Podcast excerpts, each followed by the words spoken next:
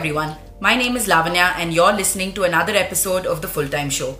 Chennaiyin FC took on ATK today at home, and we had just one goal being scored and a number of other questions that both teams have been left to answer. So we're just going to go straight into the analysis of the game because I sense the two gentlemen here have a lot to say. So Aashin uh, and Suhith, thank you so much for joining me on this podcast today. Hello, guys. Hi. Truth again, more enthusiasm. Now, I can understand because it's been a frustrating game, frankly, to watch, depending on which side you were on. Both teams have so many things that they need to go back to the drawing board to sort of address. So, Aashin, watching this game live, what were the things that stood out to you the most? it's becoming like a groundhog day for Chennaiyin FC now, and you start to like feel sometimes sorry for them. And uh, towards the, like at the end of the uh, day at the press conference, you could see manager John Gregory uh, seemed to be taking it like really hard, and he's saying that like he's the one who has to get the team the points, considering like there was a good turnout also on a rainy day. It's just like the teams are, the the team hasn't been taking the chances. They have had a overhaul in terms of the foreigners, the new strikers they have gotten, but then they've been a very similar team from last season where they finished bottom of the table. They haven't been scoring goals and uh, they missed a couple of early good chances today. And it, then af- after after that, after the bright start, like you know, ATK kind of like settled into their system uh, where they wanted to defend uh, well uh, with with the good numbers and uh, frustrate Chennai and hit them on the break, which they seem to exec- execute well. And it even the goal to in a way it came like a sucker punch to Chennai at the start of the second half where they wanted to start brightly, but then there was a mistake at the back by their young defender Tondamba Singh, and they would just profit profit they, they just profited from that. Fair enough. All right. So I know there's going to be a lot of hard questions and hard points that we're going to be talking about. So before we get there, let's just talk about that gear, that goal that sort of came about in the 48th minute, if I'm not wrong. Right after the halftime whistle Yeah. went off, right after they came back for the second half, rather, ATK sort of got things going after a, like after that first half that just saw chances being made on either side. Wasn't that a really intelligent goal? I liked watching that goal primarily because you had three people there. You had Javier Hernandez, you had David Williams, who just sort of came in to get that goal, and Roy Krishna around that box. And it was a good goal for them to get through, isn't it? The crucial part of that goal was uh, Prabir Das controlling it with his chest, laying it off for Javier Hernandez, who struck a first time shot and it uh, dropped onto the path of David Williams, who it was a good finish from David Williams to actually put uh, ATK ahead. The simplest of goals for him this season it could be. Yeah. Yeah. Fair enough. And uh, again, uh, it again with whatever ATK was doing in attack, it seemed like something which they all. It's like a something out of the training ground. Like you know, they know they got the free kick. Then Javier Hernandez and the other guys know where to be. But I think uh, both defenses had off days. If you see them, uh, they were good going forward. They had the players who could uh, cause problems for the opposition defense, but the defenses didn't really help themselves. Lucian Goian, you expect him to be uh, the spearhead of that defense. You expect him to organize them, sort of uh, lead from the front, but he didn't do that. Uh, there were many an occasion when he was caught out. He hasn't had a great start of the season. Yeah, so so there was an occasion when he was the last man to to step up from the defense, playing uh, David Williams on side, and uh, the linesman got it wrong. So it was disappointing from Chennai's point of view that one of their main defenders sort of had a bad And he actually also made a mistake in the box where he committed a foul, which wa- wasn't called a penalty. Like the referee. Hold that thought, Aashin. We will get to the refereeing portion of it. But before that, I know you guys are talking about the defense, but I think going away from this game, the focus, at least for Chennai, is going to be on that forward line. They've not come through at all this season. It seems like they're under a lot of pressure. But in this game, surprisingly enough, Chennai had more possession. They had more shots on target. They had more number of passes. They had the more accurate passes as well. So it was like a 57-43 to both these teams that goes in Chennai's favor. What do you think John Gregory's sort of strategy should be going ahead? What should he be doing? You could see that over the course of the game. Initially, there was those really vehement um, screaming and you know giving people instructions, and then after that, he just he just looked bogged down with every other chance that was not going their way. And the commentator said, "I think if football decides to not be favorable to you, that's just it's, you're just gonna have a sucky day, isn't Yeah. it?" So, what should these three? What should your forward line be doing for I Chennai? mean, first of all, I think he would ideally like a game much sooner than what has been scheduled for them. Uh, I think their next match is 10 days away, which is a very long time. And who do they play? Bengaluru FC. I mean, but again, it, it could be an ideal match in a way that they are playing against one of their uh, rivals, so to speak. So they will be up for it. But yeah, again, uh, looking past the fixtures, I just feel Chennai would need, would need to be more. Uh, they, first of all, they need to take the chances which come their way because they do start well in most matches, but they don't take the chances. Then, in a way, they kind of like drift out of games the passing tends to be slower than how they start.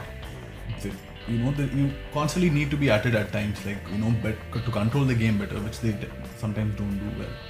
it could be a confidence issue for the strikers because as a, as a forward if you are not confident in front of goal the snapshots that you tend to score with those might not actually come off and that was the uh, thing that we saw with uh, André Schembri who missed that chance which, Exactly. on, which on another day he would have probably converted and uh, the same with uh, Valskis when he had uh, two chances inside 10 minutes that was also a case of a striker probably feeling the pressure of being thrust into the role ahead of André Schembri who had started the first two matches. So he But- prob- it was Sorry. So it was probably a case of it is probably a confidence issue that uh, the Chennai forwards are have to overcome if they are to sort of start scoring. Because when you have so many chances being created it is up to the strikers to put away one of those chances.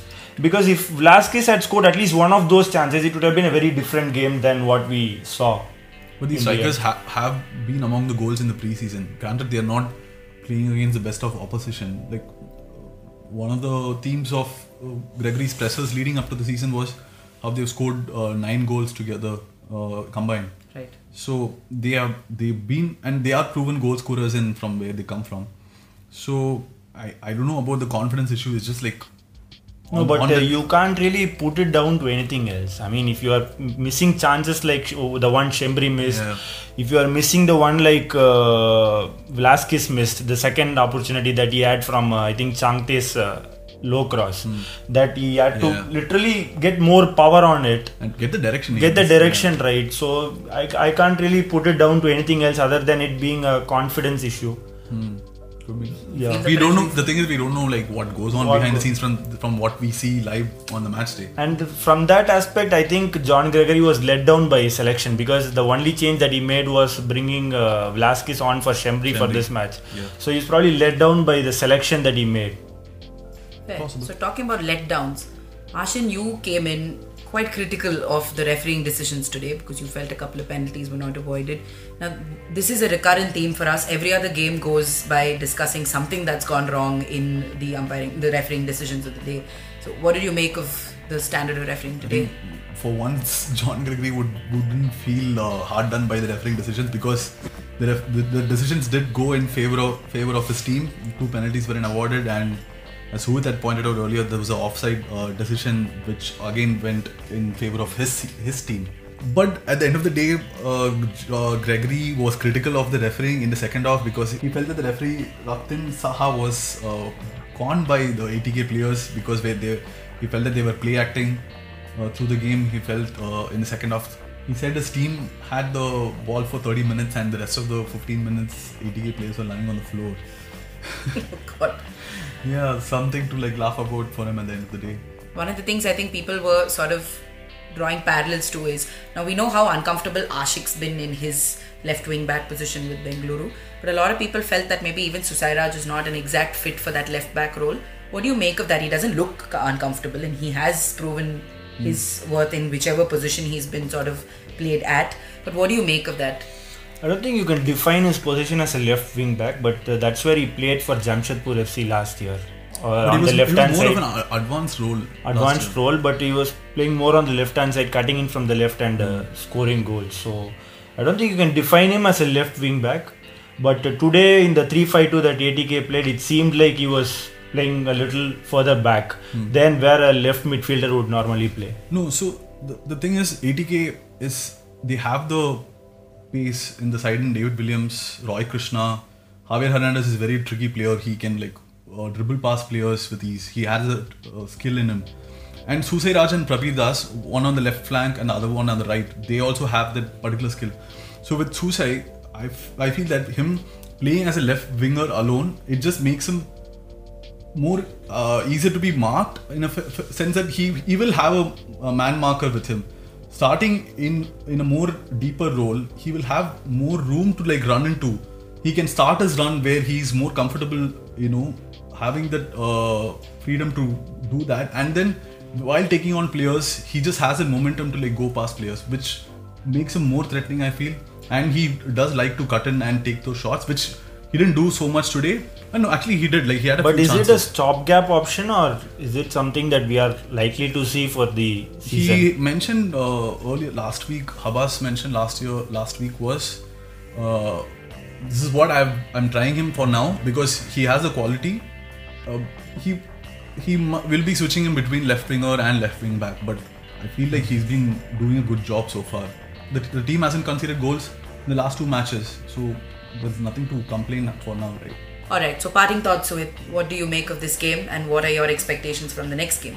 Yeah, so I think uh, Chennai uh, again are making life difficult for themselves because uh, they were just one point from three matches, and uh, Jamshedpur and uh, ATK have set the pace by winning. Uh, they won two of their matches, so which means they have six points. So you already have a five-point gap to make up, which actually isn't ideal for Chennai when you go, particularly when your next match is against Bengaluru, who haven't started well, but are one of the top sides in the league. So So, will the focus be a goal to just get off that mark or will it be a win? Yeah, I think the goal will be uh, something which will play on their mind because again, goals wins you matches.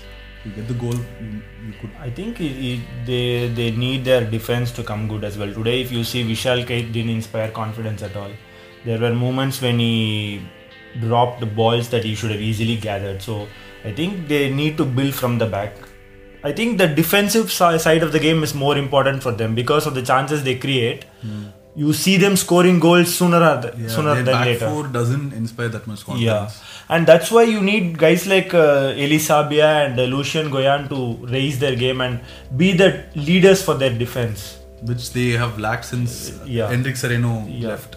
Going forward, they need their defense to start coming good. Fair. So we've discussed what everybody is looking at, which is Chennai's forward line, and we've discussed the problems in the back line as well.